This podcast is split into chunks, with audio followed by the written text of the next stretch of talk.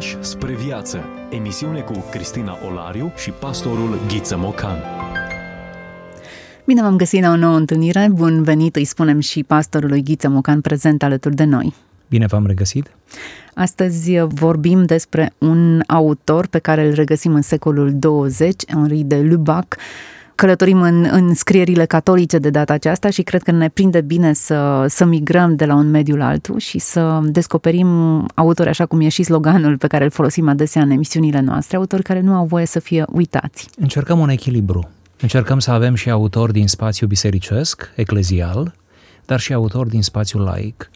Încercăm să avem și dintre aceia care sunt, um, cum să-i numim, creștini militanți, care vor neapărat să mântuiască lumea, să-i salveze pe toți, dar și creștini care poate nu sunt atât de vocali, dar care prin scrierile lor uh, ne cheamă la reflexie și uh, la gândul cel bun. E bine. Numai bine ne poziționăm și noi, deschidem aceste cărți și călătorim și în timp, pentru că de multe ori uh, ne mișcăm pe axa aceasta timpului și stăm de vorbă cu autori cu care nu suntem contemporani, dar de la care avem atât de multe de învățat.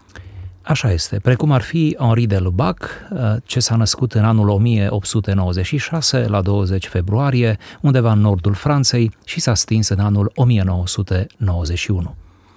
Studiază dreptul la Facultatea Catolică din Lyon între 1912-1913, apoi se mută la filozofie pe insula uh, Jersey între 1920-1923, ca în cele din urmă să studieze teologia la Hastings în Anglia între 1924-1926 și din nou la Lyon între 1926-1927. În caz că nu ne-am pierdut în atâtea date, să reținem parcursul lui academic, de altfel foarte interesant. Avem drept, filozofie și teologie. Intră în societatea lui Isus, adică în ordinul iezuit, în Anglia în 1913. Sesizați, vă rog, această legătură a lui uh, uh, cu Anglia, mai ales în prima parte a vieții. Servește de asemenea în armata franceză în primul război mondial din 1915 până în 1919. De asemenea, vă rog să observați cum mari teologi apuseni, mulți dintre ei au fost parte fie din primul, fie din al doilea război mondial, trecând prin experiență de soldat, dar unii dintre ei chiar și prin experiența prizonieratului este hirotonit în anul 1927, devine profesor de teologie fundamentală la Institutul Catolic din Lyon din 1929 până în 1935. A fost profesor de teologie după aceea la uh, Fuvier din 1935 până în 1950. A fost de asemenea cofondator împreună cu Jean Danielu al revistei Source Chrétien, în 1940, iar uh, cunoscătorii știu că această revistă este și la ora actuală una de prestigiu și de referință în spațiu teologic mondial. Este de asemenea cofondator la seria de jurnale uh, numită, numită Teologii, Teologia, din 1942 și editor al revistei Cercetare asupra științelor religioase din 1945 până în 1950. De Lubac a fost și membru al Institutului uh, francez la Academia de Științe Morale din 1953 și consultant al comisiilor teologice pregătitoare pentru Vatican II din 1960 până în 1962, când, cum bine știm, a început acest conciliu. Papa Ioan Paul al II-lea îl uh, face cardinal în 1983. Henri de Lubac este cel mai cunoscut dintre teologii asociați cu mișcarea Nouvelle Teologii, care în spațiul catolic al secolului 20 a fost o mișcare de renoire și de updatare, putem spune, a teologiei catolice la noile provocări ale modernismului. Prima sa lucrare este semnată în 1938, Catolicismul, chiar așa, conține în esență temele uh, programatice ale carierei sale teologice. subtitlul este foarte interesant, studiu de dogmă în legătură cu destinul colectiv al omenirii. Interesant cum, da, scrie despre catolicism și soarta acestuia, dar într-o permanentă legătură cu lumea în care catolicismul se exprimă Același accent social apare și în Corpus Mysticum, care apare în 1944, iată, suntem în cel de-al doilea război mondial, unde de Lubac uh, arată că termenul Corpus Mysticum uh, desemna inițial Euharistia și nu biserica, deci avem de-a face cu o chemare la reinterpretarea și reînțelegerea Euharistiei. Efectul acestui, acestei lucrări a fost fascinant în epocă. În timpul celui de-al doilea război mondial, de Lubac a fost implicat activ în rezistența franceză, din nou iată-l prezent în război. A fost unul dintre principalii teologi ai publicației clandestine, caiete de mărturie creștină, care a funcționat între 1941-1944, iată cum face și o muncă subterană, putem spune, în ilegalitate. Amintirile sale din anii 1940-1944 sunt consemnate într-o carte care a apărut în 1988, Rezistența creștină față în față cu antisemitismul. Aceste amintiri servesc uh, drept comentariu uh, cu privire la natura, limitele și responsabilitatea uh, bisericii în relația cu provocările secolului 20. O lucrare controversată apare în anul 1946, uh, Surnaturel, uh, Supranaturalul, care conține cumva o reflexie amplă pe care, pe care de Lubac o face asupra creștinismului în general, asupra doctrinei, ba chiar a filozofiei creștine. Se mută la Paris în anul 1950, deși acest lucru s-a întâmplat cu două luni înainte de publicarea enciclicei, e vorba de o enciclică pe care papa în exercițiu a, a dat-o la vremea aceea și uh, uh continuă să trăiască în capitala Franței până la sfârșitul vieții.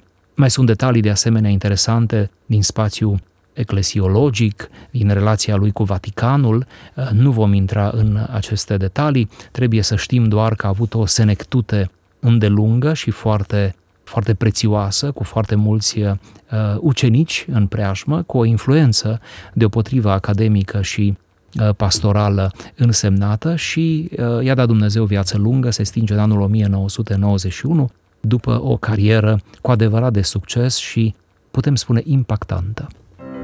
Frânturi de înțelepciune. Vorbim despre autori care nu au voie să fie uitați. Discuție cu pastorul Ghiță Mocan.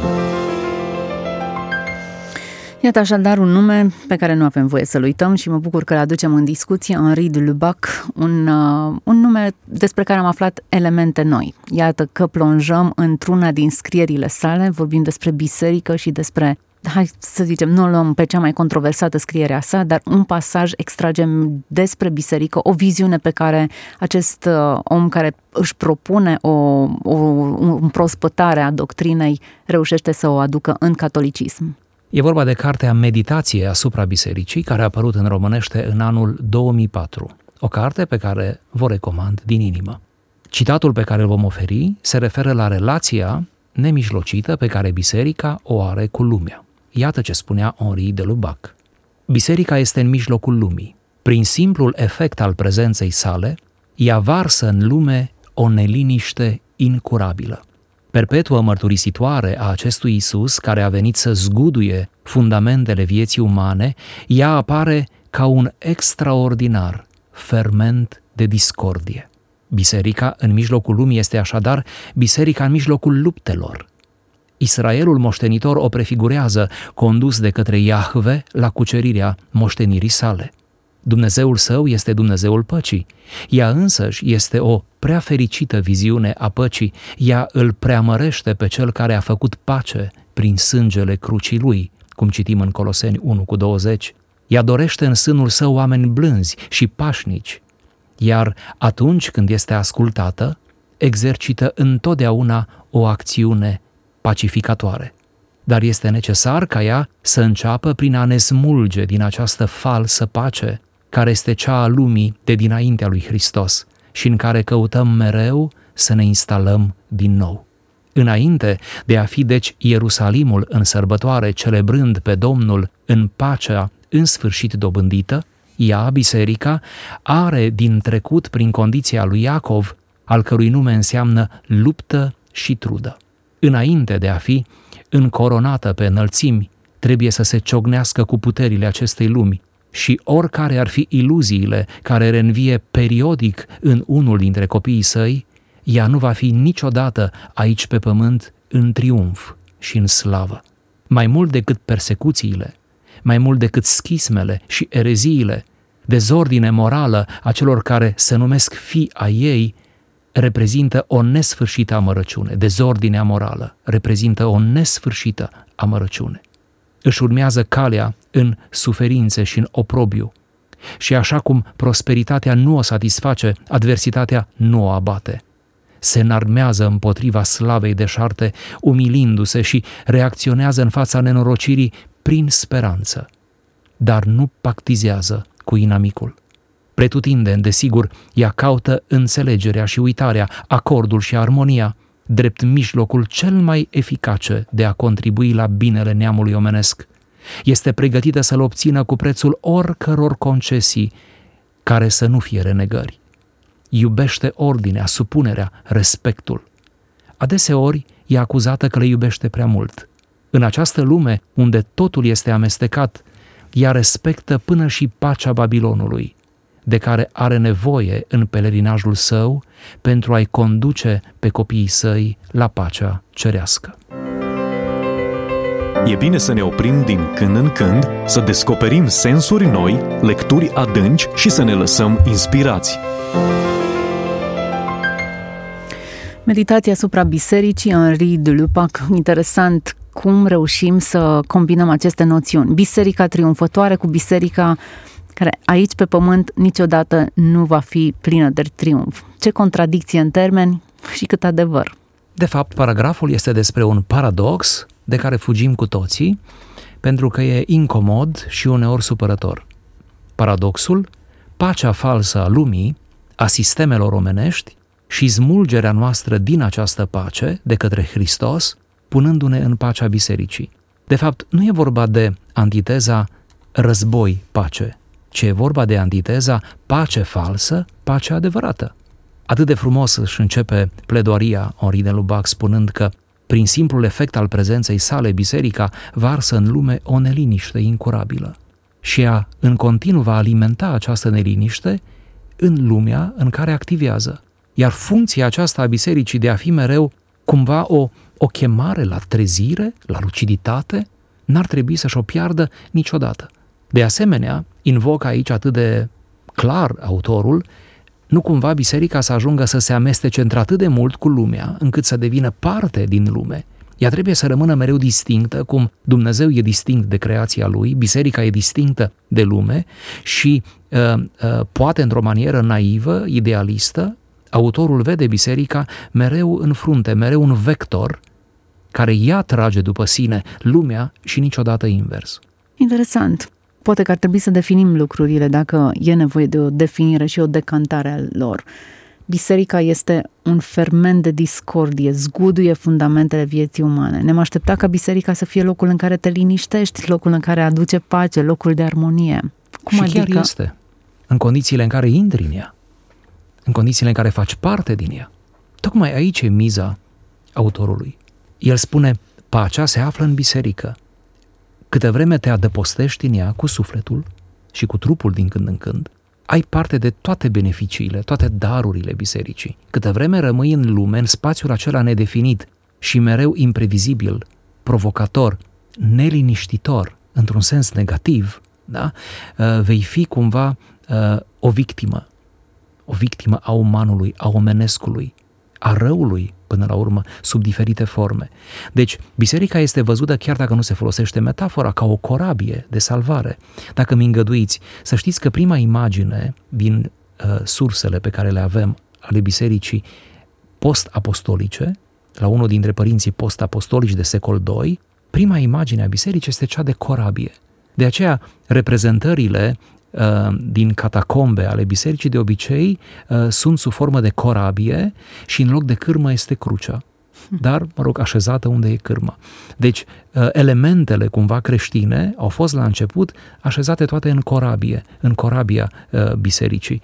Cumva asta parcă vrea să ne spună și de Lâmbac. Co- uh, corabia aceasta plutește pe marea învolburată a lumii, a istoriei, ea este cumva impenetrabilă în sensul că nu ia apă, nu se scufundă, ea poate fi clătinată, ea poate fi lovită, ea poate suferi fisuri, ea poate trece prin spaime și prin tot felul de evenimente, dar ea își continuă drumul da, cu o oarecare siguranță, da, cu o oarecare direcție sau cu o direcție clară, spre o destinație clară. Um, nu e o manieră triumfalistă de a prezenta biserica, nu simțim asta din, din, din fragment, uh, ci doar o manieră singură care îți oferă o anumită demnitate creștină. Interesantă perspectivă. Acum dacă ne gândim la începuturile Bisericii Hristos, când și-a format echipa de apostol cu care va urma să revoluționeze lumea, la fel de scandaloasă a fost și prezența lui și selecția lui. Oamenii s-ar fi așteptat la un erudit și la un om al, al legii, și la o echipă de oameni dintre rabini care să înțeleagă sensul legii, legii și să fie o elită a societății, nu simpli pescari, nu oameni care nu știau, nu puteau, nu... Pur și simplu e scandaloasă selecția și începutul bisericii. Iar acest manifest al alegerii pe care Dumnezeu o face suverane deasupra tot ceea ce noi anticipăm și ne-am programat ca liste, rămâne în continuare un mandat al bisericii. Noi nu avem o selecție a intelectualilor și biserica intelectualilor sau biserica muncitorilor. Sau... Nu avem biserică de nișă. Exact. Și nici nu trebuie să avem, iar dacă vreodată ne bate gândul, e o mare ispită. De exemplu, biserica tinerilor sau biserica celor în vârstă sau, cum spuneați, cu diplome, fără diplome, uh, a femeilor, a bărbaților, a copiilor, a ce mai vreți dumneavoastră.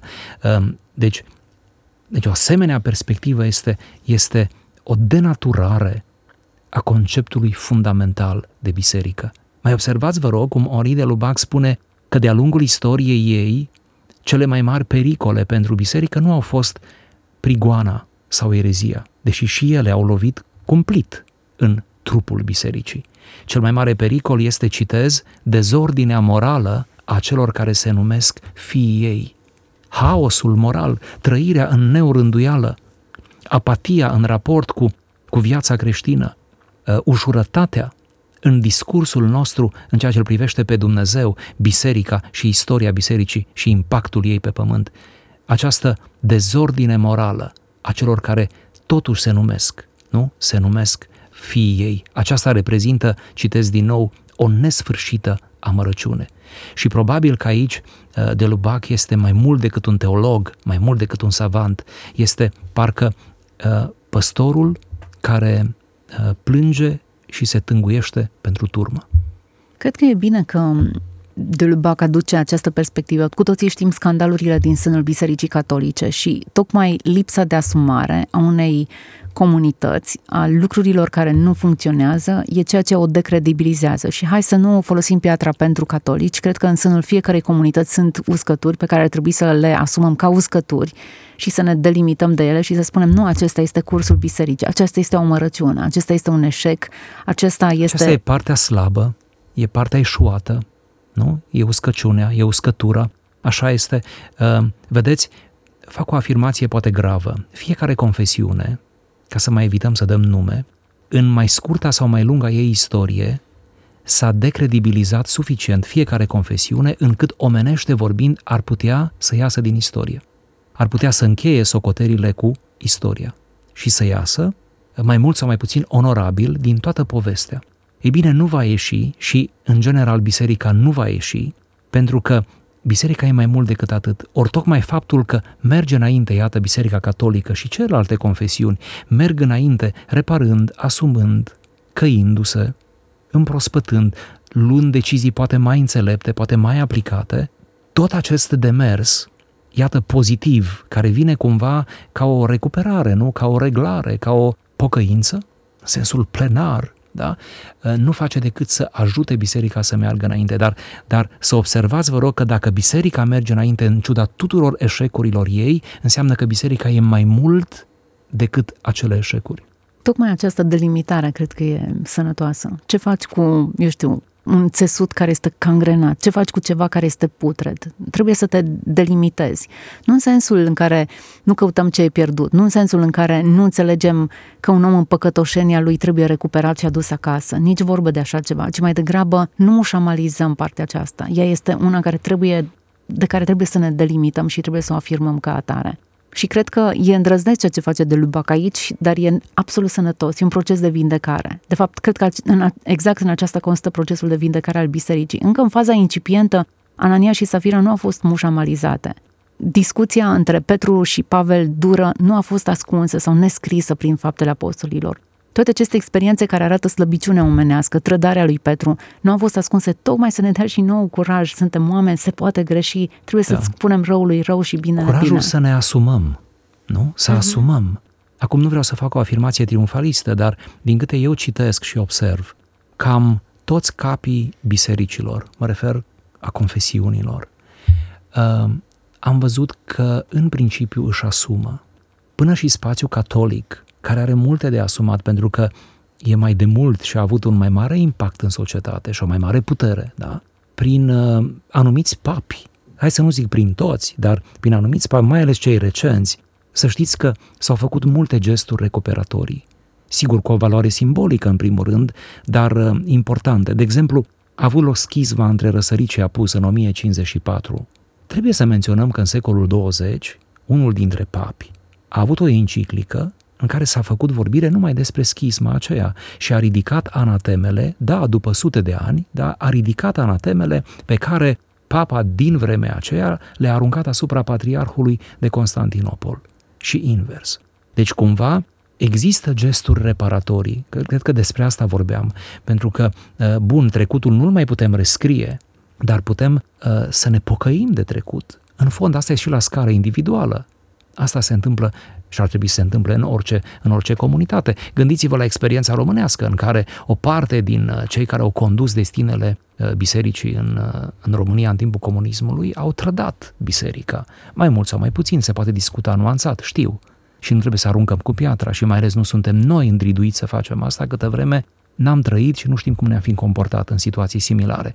Dar iată, după 90, a existat în spațiul românesc o anumită asumare a acelei căderi. Am zis o anumită. Mereu se poate mai mult, mai bine? Probabil. Dar totuși nu s-a trecut da, la următorul capitol istoric fără să se spună nimic despre asta.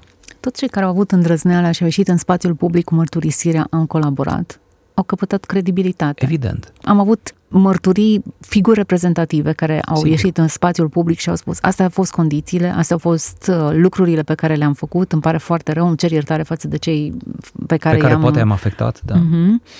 Dar au căpătat foarte multă credibilitate, pe da. când cei care au mușamalizat, care s-au deschis, până la urmă dosarele lor tot au ieșit la lumină Sigur. și a fost mult mai urât, mult mai Sigur. rău, mult mai lipsit de credibilitate. Sigur. Aveți un exemplu ilustru chiar aici la Timișoara, deci exact. iată. Cred exact. că ne gândim la același personaj, dar e doar un exemplu, dar e un exemplu ilustru, sigur. Și pozitiv în același timp. Mă gândeam la Nelson Mandela, care de îndată ce a ieșit din închisoare, Uh, și a ajuns într-o funcție politică cu influență, ar fi putut să taie și să spânzure. Nu a mușamalizat răul care i s-a făcut, dar a instaurat un, un, un minister al adevărului și reconcilierii, împăcării. Cele două elemente puse împreună mi se par reprezentative. Adevărul care trebuie să fie spus ca să survină vindecare, exact ce afirma și de Lubac, adevărul care, asumarea, și mai mult decât atât, apoi iertarea și pașii care survin ulterior. Biserica iubește ordinea, supunerea și respectul. Adeseori e acuzată că le iubește prea mult. În această lume unde totul este amestecat, ea, biserica, respectă până și pacea Babilonului, de care are nevoie în pelerinajul său pentru a-i conduce pe copiii săi la pacea cerească. Am vrut să recitesc finalul uh, paragrafului nostru, tocmai pentru că mi se pare un fel de sinteză. Iată aici, față în față, pacea Babilonului și pacea cerească. Biserica se folosește într-un mod uh, înțelept de tot confortul modernității și de tot confortul uh, uh, pe care îl, îl conferă cumva libertatea și toate celelalte, dar îndrăgește, iubește ordinea, supunerea, respectul, care uneori sunt promovate și susținute de actul politic, nu? Social, economic. Biserica se folosește de toate acestea, le iubește, poate uneori zice, poate prea mult, dar uh, pacea Babilonului nu e decât, uh, decât uh, ceva funcțional, decât un mijloc de a, a-i conduce pe oameni spre adevărata pace. Spre da, nu uităm că de Lubac e reprezentant al ordinului iezuit, care are legământul de castitate, ascultare Sigur. și sărăcie, ascultarea, acea obediență, acea mersul acela ca o măsură a smereniei, a credincioșiei până la urma urmei, cred că la aceasta și face referire, prost înțeles de lumea laică, condamnat, poate chiar sancționat de oamenii din jur, dar o valoare pe care uh, iezuiții o promovează. Sigur. Iar dintre ordinele uh, catolice, uh, iezuiții rămân uh, în vârf de lance, pentru că acest ordin a dat de obicei și dă de obicei papii.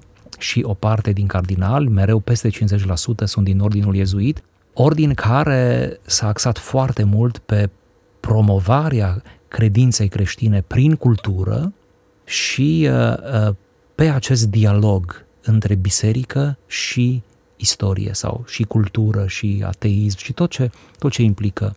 Deci uh, mereu, mereu iezuiții sunt văzuți așa cum se cuvine ca fiind un vârf de lance și majoritatea profesorilor mari, a teologilor mari catolici, sunt din acest ordin. Eu cred că supunerea față de autoritate e un termen prost înțeles în cultura noastră. Hristos a fost un reprezentant al ascultării de pline până la moarte și încă moarte de cruce, ca să cităm exact paragraful.